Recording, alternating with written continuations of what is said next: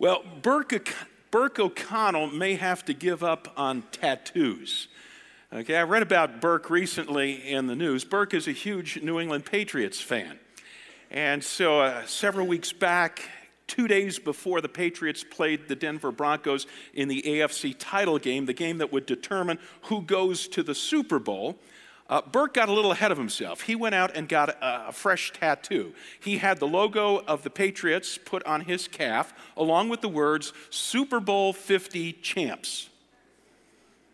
Yeah, if you know the story, you know that they lost to the Denver Broncos. They didn't make it to the Super Bowl.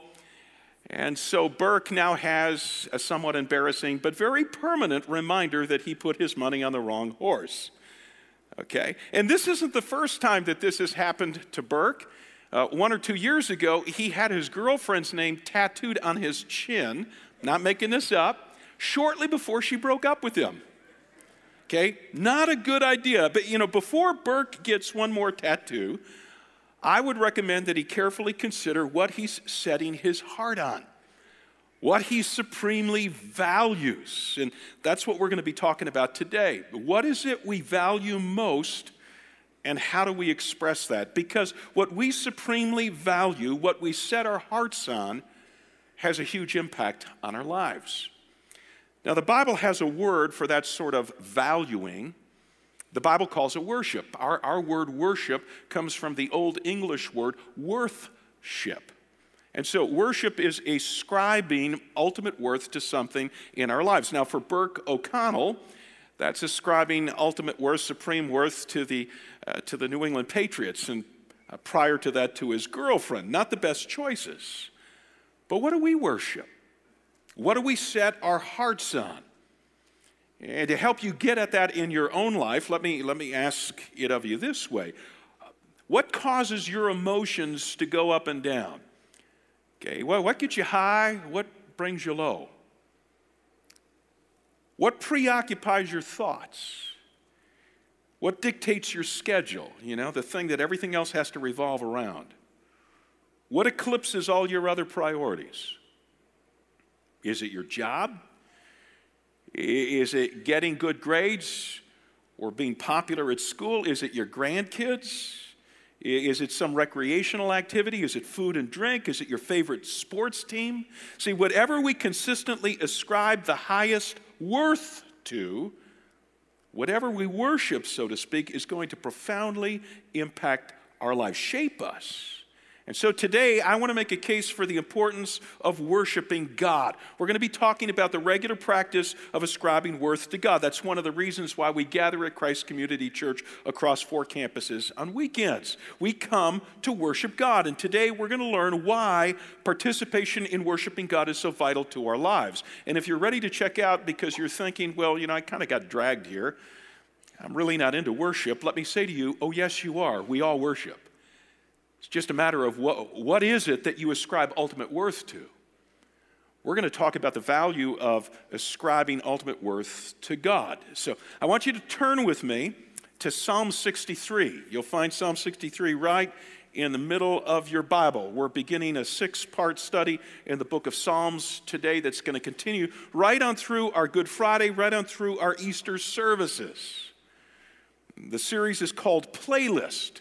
Psalms for the head and heart. So while you're turning to the book of Psalms, let me give you some background to this book of the Bible. The Hebrew title for this book is Book of Praises.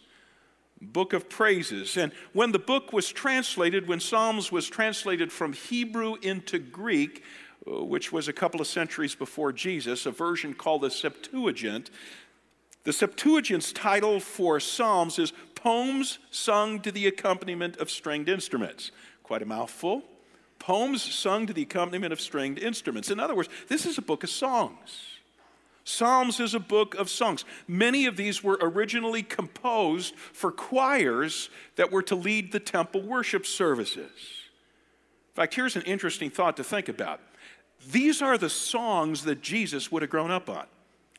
These are the songs that Jesus would have learned to sing at an early age, that he would have sung around his house. If there had been an iTunes in Jesus' day, he would have downloaded Psalms onto his iPod or his smartphone, created a playlist. This, these are the songs he would have sung along with. So, 150 Psalms in the book of Psalms. They were composed over the span of many centuries by a variety of authors before they were, they were collected together into one book. So, some of the earliest ones, a couple of the Psalms, were written by Moses way back in 1400 BC. Now, the, the guy who wrote the majority of the Psalms is who? Do you know this? King David. Around 950 BC, David wrote 73 of the Psalms. David was a rugged warrior. He was a great king. He was also an excellent musician, played a mean electric harp. Maybe not electric, but he was, he was a talented musician. Wrote 73 Psalms. About 50 of the Psalms are anonymous. You know, 27 of the Psalms have names attached to them, funny names like Asaph and sons of Korah and so on. Okay, enough background on the Psalms. Today we're going to zero in on Psalm 63. I'm calling it a song of worship, and I want to draw from Psalm 63 four reasons why the regular practice of worshiping God is so important. So if you haven't taken your outline out yet, take it out and put this down as number one. Why is worshiping God so important? Because worship satisfies thirst. Worship satisfies thirst. Let me read the opening verse of Psalm 63 to you. David says, You, God, are my God. Earnestly I seek you. I thirst for you. My whole being longs for you in a dry and parched land where there is no water. Earnestly I seek you. I thirst for you. I don't know if you've ever been in Israel. It gets really hot and really dry in Israel. Uh, in fact, I can remember one of the first times Sue and I went, we've been four times now. Uh, and the, the guide told us always to keep a water bottle handy. In fact, one of the first things we were going to do is take a wall walk around Jerusalem. The ancient walls date back to the time of the Crusaders, and there's a path along the top of it, a three mile path, and you could walk around the old city. And he said, Bring, bring a water bottle. And I'm thinking to myself, I don't need a water bottle. I never go anywhere with, I'm just not a water bottle type of guy. I don't bring water out with me when I mow the lawn in the summer. I don't put a water bottle on my bike when I go biking. I just, I, I'm not a, I don't need water. A measly three mile walk, I could make it. So we're up there and we're about halfway around the old city of Jerusalem on the wall walk. And finally, I'm so desperate, I turn to the guy behind me who I've never met before in my life and say, Could I get a sip of your water there? Very embarrassing. I was desperate. Okay, David writes this psalm, Psalm 63, not just in, in Jerusalem, in the Jerusalem area, but outside of Jerusalem, in the desert of Judah. The desert. Now, we know that because of the superscription at the beginning of the Psalm. So if you got your own Bible, and this is where it's helpful to bring your own Bible, it says Psalm 63, but before verse 1 begins, there, there, there's some italicized words, a psalm of David when he was in the desert of Judah. This is what's called a superscription. The superscription is not original to the psalm. Okay, superscriptions are added to many, if not most, of the Psalms by an editor who later on figured it would be helpful for us if we knew who supposedly wrote this psalm and under what historical conditions and so on. So, this is not inspired word of God, but it's helpful information, much like the footnotes in your NIV study Bible. So, what we learn here is that David writes this psalm in the desert of Judah. In the desert of Judah. Now, we're going to come back later on and talk about why he was in the desert of Judah. But the point I want to make here is that when David writes in the opening verse of Psalm 63 that he thirsted for God, like, like a guy in a dry and parched land where there is no water, David knew what he was talking about. D- David knew what it was like to have a desperate desire for water, and he likened a thirst, a desperate desire for God, to a, a desperate desire for water. Now, I want to talk about desires for, for just a minute here because human beings are wired to desire. You are wired to desire. Every day we live with strong desires, and those desires shape our lives. You know, that, that great theologian, Harry Potter, discovered this. Okay, if you've read the first book, at least, or seen the first movie of the Harry Potter series, there's an encounter that Harry has with this magical mirror called the Mirror of Erised. Remember this?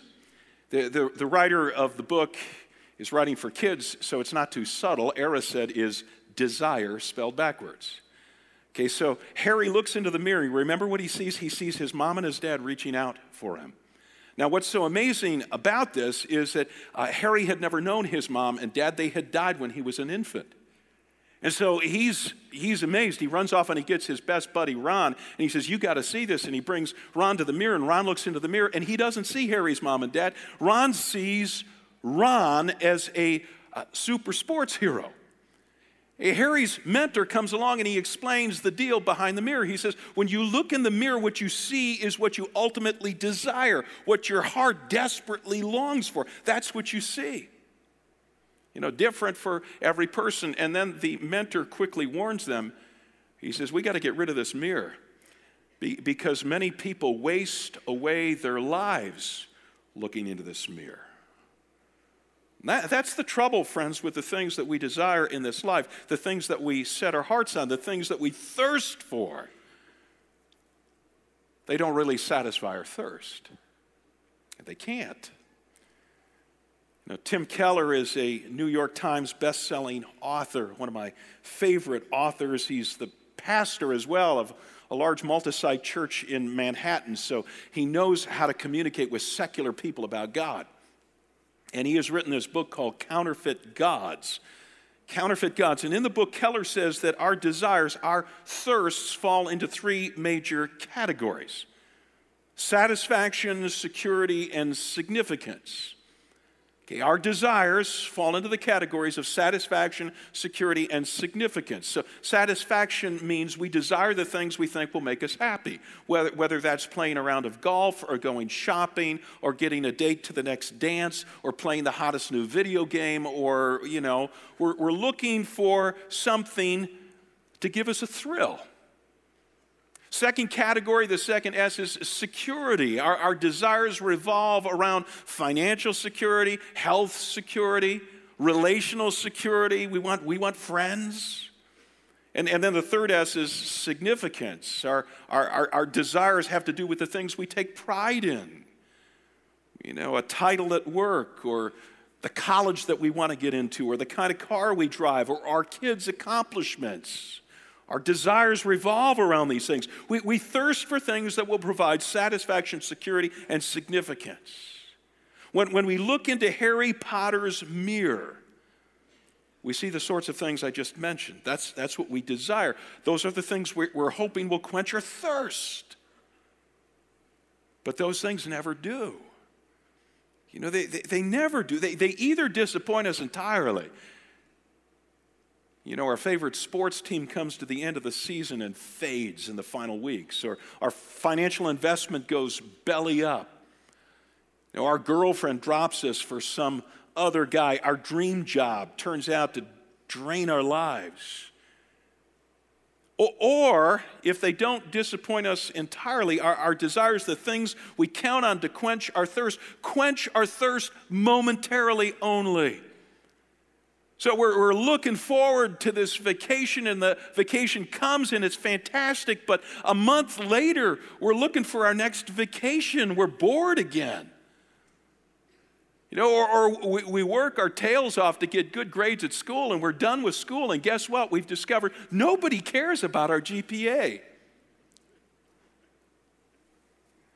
Our kids, our lives are around revolve around them when they're little. They're so cute as toddlers, and then they grow up, they get older, they get rebellious, and it's, hmm, not as much the thirst quencher it once was.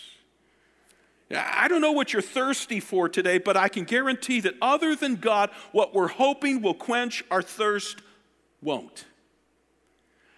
And that's why David, in the opening verse of Psalm 63, tells us that he thirsts for God. David thirsts for the only true and lasting thirst quencher, God. This is why David developed the habit of worshiping God regularly. You know, setting aside time to focus his attention and his affections and his praise upon God. Doing this, this activity, was a big deal to David. In fact, there's, there's an interesting word in the opening verse I'd like you to circle if you got your own Bible. It's the word earnestly. He says, You, God, are my God. Earnestly I seek you. You see that? I thirst for you. Scholars tell us that the word earnestly can be translated in one of two ways from the original Hebrew. You know, one of the ways is to translate it as earnestly, but this the Hebrew word here comes from the same root from which we get our word dawn, D A W N, dawn, like the beginning of the day. So it, it, could be that David is saying, Earnestly I seek you, but it could be, and the old King James Version translates it this way, he could be saying, Early I seek you. In other words, when the sun comes up, the first thing I want to do is seek God. You know, this is the number one priority of my day. I don't want my day to get away from me without me dedicating time to worshiping God. Friends, this needs to be our determination with regard to worshiping God. Whether, whether it's the worship of God that we give Him on a daily basis or when we gather together in our corporate worship times on the weekend at Christ Community Church, this has got to be a top priority. Why?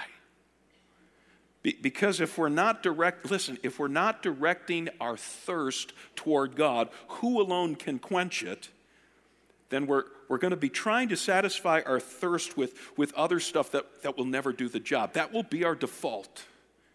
If we're not spending time seeking God to quench our thirst, we will, we will seek other things to quench that thirst, and they won't do a very good job. You get it? Good.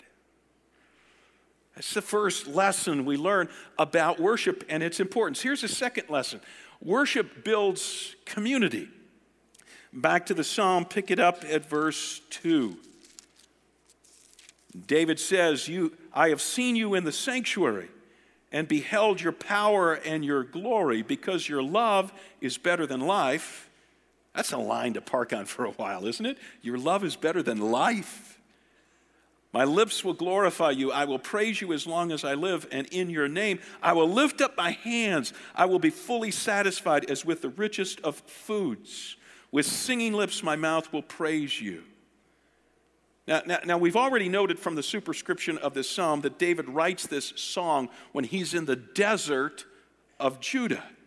In other words, David would, was at a distance from Israel's community worship center.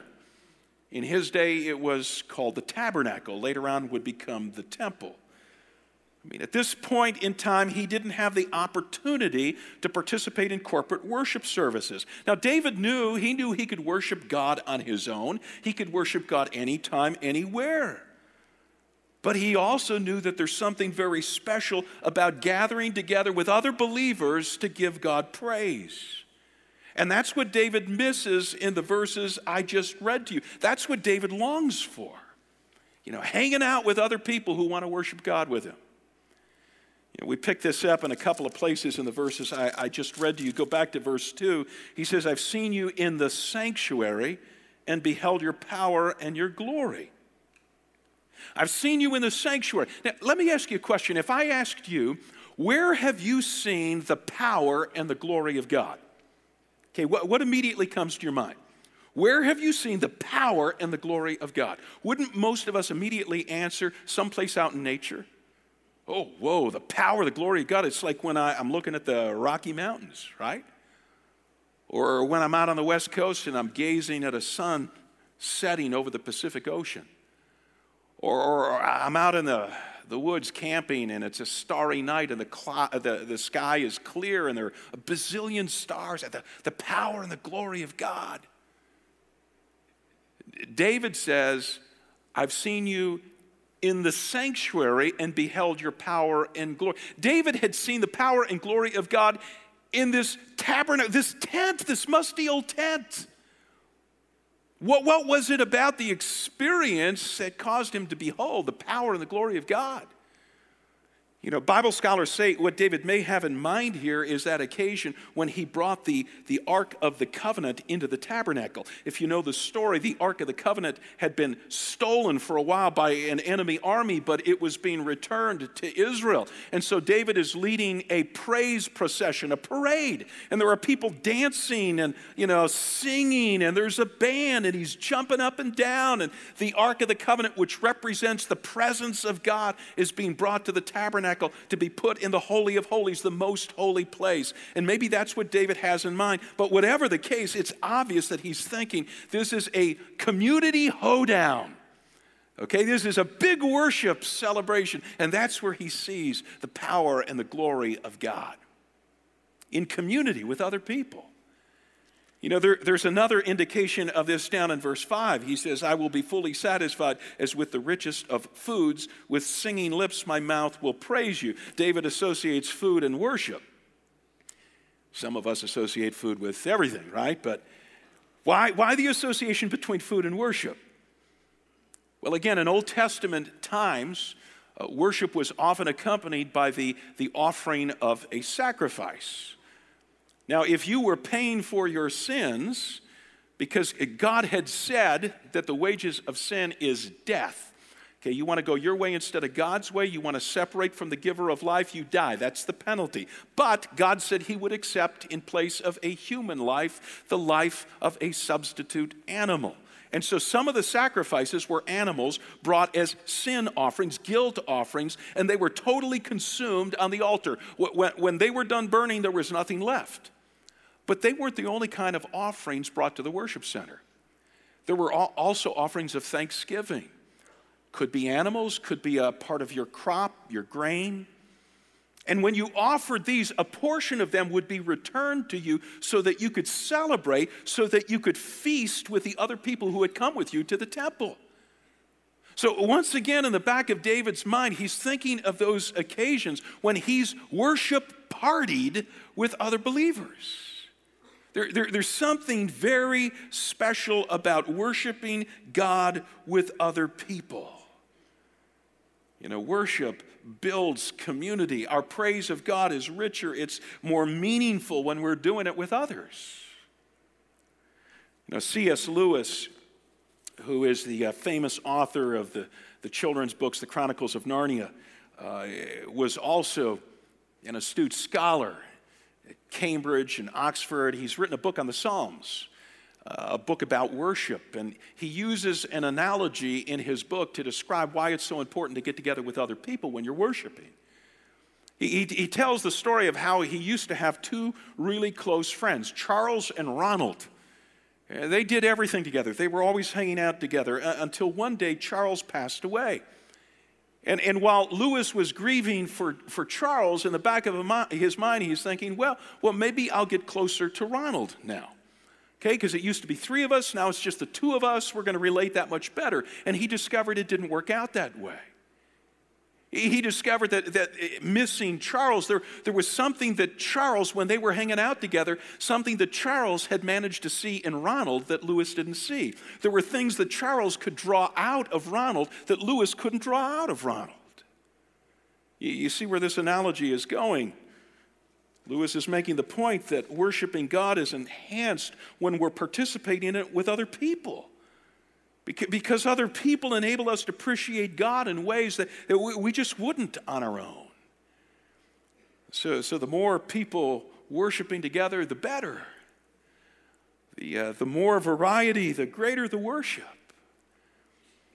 You know, to have together young and old, male and female, black, brown, white, rich and poor, traditional hymn lovers, along with rock out worship song lovers Variety. And every once in a while, somebody will say to me, Hey, wouldn't it be a great idea if we kind of uh, had a separate worship service for our students, our middle school and high school students? I say, No. You know, or would it be a good idea if we had a special worship service for people who love traditional church music? We kind of gave them their own. I said, No. If you're a middle school, high school student, I want, I want you to know we need you in our worship services that you enrich our worship times together. If you're a traditional hymn lover, we don't do as many traditional hymns as you would love us to do, but we need you here. So there is a richness to our worship when we do it in community. Now, there are three ingredients to this worshiping community I want you to see in verses 2 through 5. Real simple, straightforward things. First, you need a gathering place. David saw God in the sanctuary where he got together with other believers. You know, gathering place means we all got to agree that we're going to carve out time every week, a certain time, and we're going to go to the same place in St. Charles or Bartlett or Blackberry Creek or DeKalb where we get together with other believers. We're going to make it happen. We're going to protect this time. We need a, a gathering place. There, there, there's, there's nothing uh, exceptional about the places in which we gather, the buildings themselves. In fact, you DeKalb people know that you're, you're, you're, currently meeting in a building that was a, you know, a tire store, an old farm and fleet building.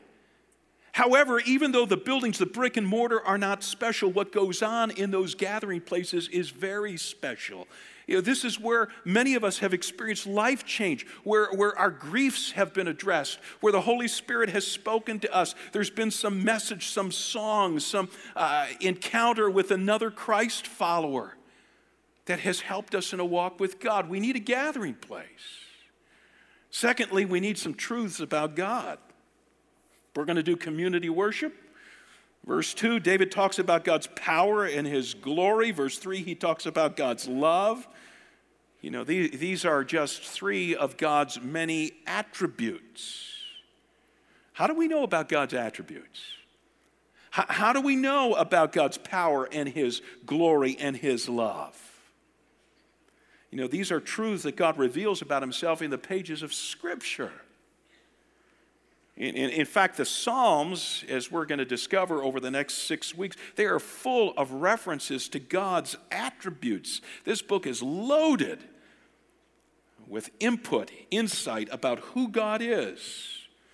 You know, we can learn a lot about God by digging into the Psalms, God's revelation of Himself to us. And these truths about God that we celebrate when we gather for worship, they contribute to our sense of community. See, if we gathered together and everybody brought their own contrasting view of God, well, I think he's like this and I think he's like that, it wouldn't be community, it'd be confusion. But when we get together and our, our worship centers upon truths, common truths about God that we're all drawing from the same book, God's book, we experience community. You know, which is why you could jump on a plane and go with one of our go teams. You could go to Bangladesh, you could go to Sierra Leone, Uh, you could go to the Czech Republic, you could go to Brazil or to, to Haiti or to Nicaragua, and you'll experience a lot of differences. You know, people of a different culture, a different race, different vocations, different dress, different styles of music. But when you gather together with believers in those places to worship, there will be an experience of community like you say, wow, this is incredible. Why? Because the worship centers on the common truth about God that we all look to. But by the way, we work really hard as a team. We spend hours every week designing our worship services, our weekend worship services, to make sure that we're communicating truth about God. So when we select songs, you know, we just don't choose the hottest things that are out there in contemporary Christian music. We want to know that we got songs, whether it's contemporary songs or old hymns, that are speaking truth about God because these truths are going to shape our lives. So we're not choosing songs on the basis of cool guitar riffs or loud drum parts or what. We're choosing our songs on the basis of the truths that they communicate about God. You know, when we ask you to recite scripture with us in the first part of our worship service each week, or when we ask you to pray and we carefully craft some of those prayers to make sure that we're communicating truths about God, that's our intention truth because truth not only reveals God to us, it builds our community. And then the third ingredient that I would note here, it's part of a worshiping community, is expressive praise. You know, when David gathered with other believers to worship God, he threw himself into it. Verse 3 talks about his lips glorifying God. Verse 4, He says that his hands are raised in praise of God's name. Verse 5, again, he goes back to his mouth, his lips, and he says, with, with his mouth, he praises God. David was part of an expressive worship community. Now, I know that for some of you who gather weekly with us, uh, our level of expressiveness here makes you just a little bit uncomfortable. Right? If you're not uncomfortable for yourself, you're uncomfortable because you brought a friend, and right next to you is some guy belting out a worship song, shouting or lifting hands up in the air, or even doing one of these. Like, whoa, that's a little too much for you. I want you to know I pray for more people like that. I do. Because if, you, if you're weirded out by, let, let me tell you what I think is even weirder. Yeah, I think, it, I think it would be really strange if you go to a, a football game and there are no fans fist pumping the air. I think that would be strange, wouldn't you? You know, I think it would be strange if you're a parent and you, you go to one of your kids' grade school production and there are no parents enthusiastically clapping at the end of, of the performance. I think it would be strange if you go to a rock concert and nobody's dancing like they're standing there. I think it would be strange if you go to a political rally and there's no one shouting slogans. I think that would be strange. I, I, I think it's kind of strange when we try to worship an incredible God and we don't do it expressively. I think that's kind of weird. So I'm praying for more weirdos out there, all right? See, I'm praying, you know. In fact, again, in terms of strangeness, there are times when we actually sing songs about raising. The lyrics say, I lift my hands up to the Lord, and 80% of us are like this. And I'm like, Are you kidding me? How can you sing, I lift my hands up to the Lord, Now, if you're wondering, well, why should I do that? Let me just say it's a posture that makes a statement. The statement is, I'm dependent upon you. It's like a child reaching up to a parent pick me up, Dad. You know, I thirst for you. Nothing else can fill the void in my life. I gotta have you. Try it, okay? Try. Go, go from this to this at least, okay? And then next week, go to this. Okay. All right. Okay, that's, that's the, the community. It just builds community. It's wonderful when we gather together and we all contribute to this worship. Here's a third thing I want you to know about what, you know, what worship does for us. Worship creates intimacy. Talking about intimacy with God. So go back to Psalm 63 in verse 6. David moves from community worship to personal worship, worshiping God in the privacy of his, of his home or elsewhere. Pick it up, verse 6. On my bed, I remember you. I think of you through the watches of the night. Because you are my help, I sing in the shadow of your wings. I cling to you. Your right hand upholds me. Okay, verse 6, David says that he, he focuses his thoughts on God. In other words, he worships as he's lying in bed at night. Now, real practically here, how does David do that? You know, I mean, it's one thing to worship when you gather together with other believers at a carefully crafted weekend service. And there's a band on stage, there's a worship team on stage. They're putting lyrics on the screen, so all you got to do is look up and sing along. They, they've chosen scriptures for us to read out loud together, they're leading us through prayer. But what about when you're lying on your bed at night? What do you say? Or you're, you're, you're, standing by yourself in the house over the kitchen sink washing dishes, or you're traveling in your car on your way to school or your way to work. What, what does worship look like? Well, it's still got to revolve around God's attributes that we discover in Scripture. It's still got to revolve around praising God for whom He's revealed Himself to be in the Bible. So let me give you, let's get real practical here. Let me give you several practical suggestions. Okay, one way to start worshiping God on a daily basis is to use the Psalms. Just pray one or two Psalms back to God every day. Just slowly work your way through the book of Psalms. These are songs of praise to God. Read them out loud. Read it out loud like you're talking to God, you're offering it to God. Every time you come across one of those attributes, those characteristics, this is what God is like, circle it in your Bible. Now, I know some people who read five Psalms a day every day because five Psalms a day times 30 days in a month, you read through the entire book of 150 Psalms every month. And then the next month, you start over and you do it again. In fact, Tim Keller, whose book I quoted from a little earlier, uh, Tim and his wife have been doing this for 30 years. Five Psalms a day. They make notes in the margin, things that uh, God's Spirit, you know, strikes them with, or some NIV footnote, uh, scholarly insight. They'll write it in the margin of their Bible. And they've just published, this year, published a brand new book that's a compilation of all these devotional thoughts about the Psalms, 30 years accumulated. So let me give you another idea how you might want to do this. We provide a list at the Information Center uh, at uh, every one of our campuses. In fact, you can now get this list on the phone app, on the CCC phone app. It's an A to Z list of 250 attributes of God. Now, we have called these out of Scripture. You stop and think about it. Most of us, if I said, okay, here's a quiz, how many attributes of God can you name? You know, we'd all name the familiar ones. Well, he's loving, He's merciful, he's all powerful, he's holy, he's. I ran out of gas. 250 of them. 250 attributes of Father, Son, or Spirit, or titles by which God goes in Scripture. We got a list. You could use that list. I use that list at least two or three times a week. And what I do is I just I pull one or two attributes off of that list and I pray it back to God. So if I'm in the bees and I come across bright, because scripture says God is bright, I, I, may pray something like this Oh, God, you're bright. You know, when you shine into my life, you dispel the darkness of my sin. Thank you. God, you are bright. When you shine on the path of my life and I'm confused and I don't know which way to go and what to do with this decision, you illuminate my way. Oh God, you are bright. You're bright like the sun. When you shine into my heart, you take away the coldness, you warm me. See how it goes? One word, bright. And you pray it back to God. Anything you can think of.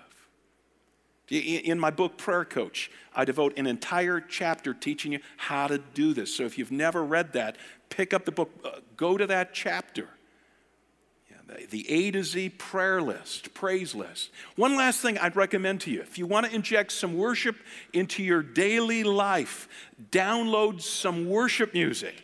So when you hear a song that you really love at our services, go to iTunes. Download it onto your iPod or your, your, your, smartphone and uh, play it back while you're working out or, or driving in your car. Sing it to the Lord. Memorize the lyrics of some of the hymns that we sing. I mean, oh, this is so rich. Now, I've been doing this for years, this memorizing hymn lyrics when I latch onto a hymn that's got some deep truth about God.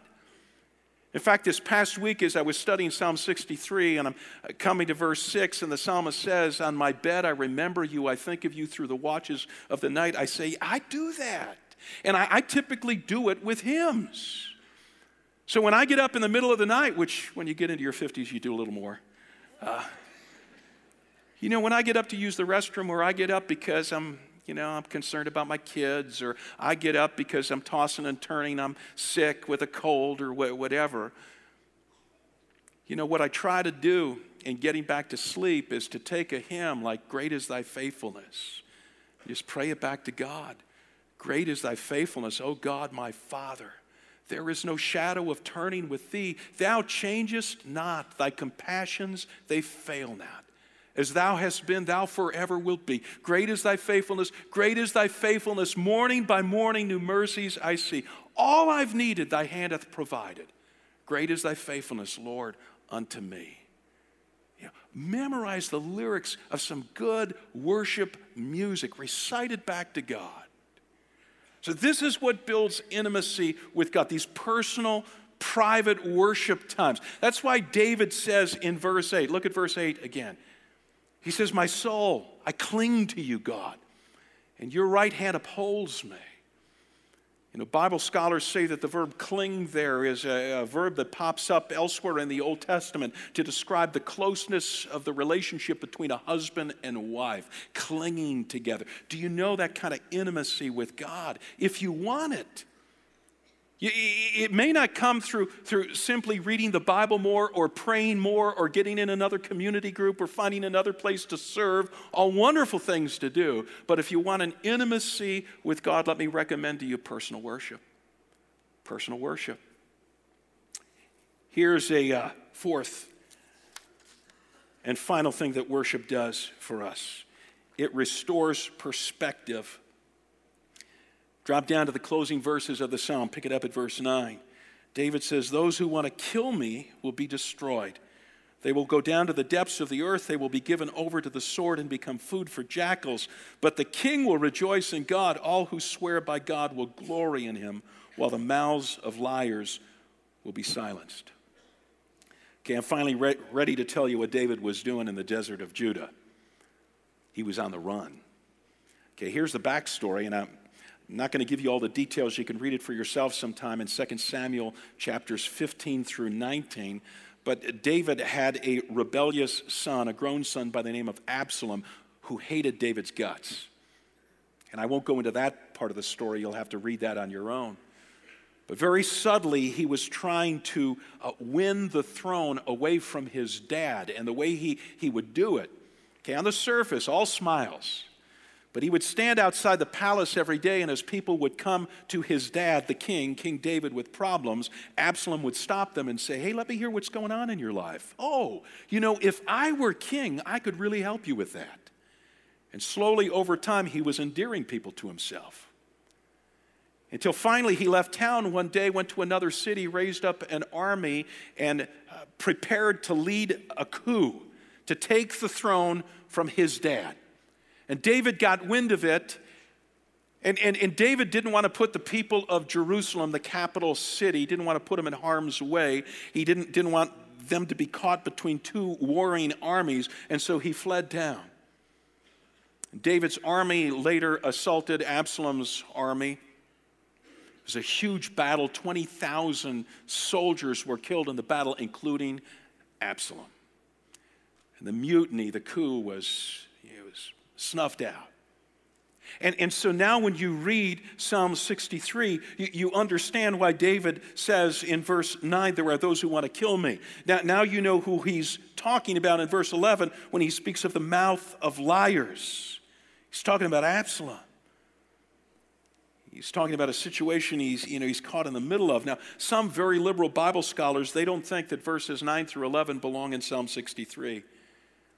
They say, oh, these verses are too harsh, they're too, too vindictive. You know, how, how could David go from praising God in verses 1 to 8 to talking about his enemies as being destroyed and being given over to the sword and becoming food for jackals in verses 9 to 11? I mean, surely these aren't David's words. Someone must have come along later and added them to this psalm.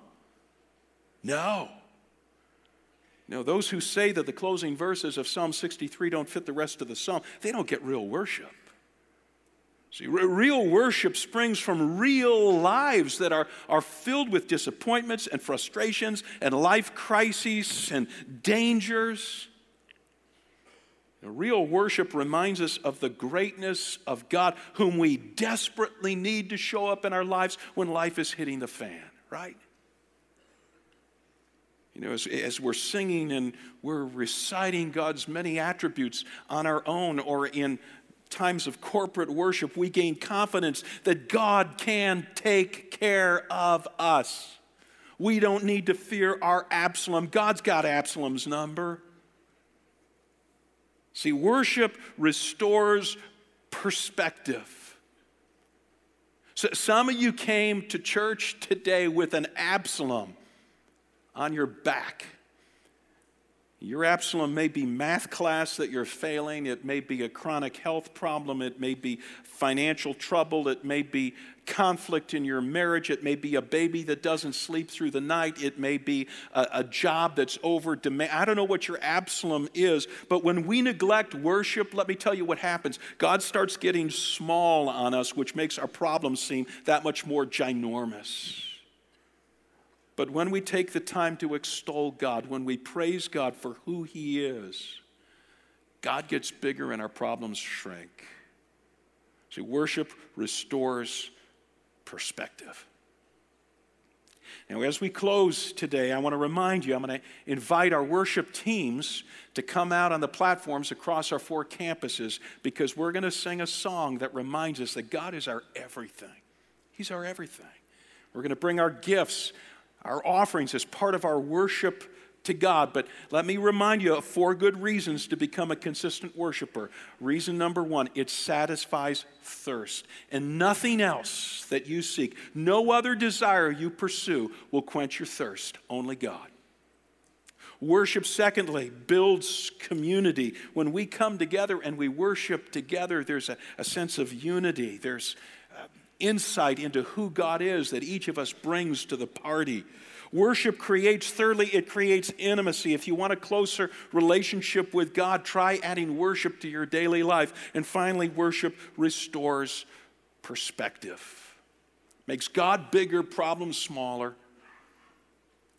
You know, as I, as I meditated on Psalm 63 this week, I couldn't help but think of some words of Jesus centuries later. After reading David saying, I thirst for God like a, a man in a dry and parched land. I was thinking of that occasion when Jesus sat on the side of a well and a woman came to draw water and he looked at her and he said, You know, if you want, I could give you living water.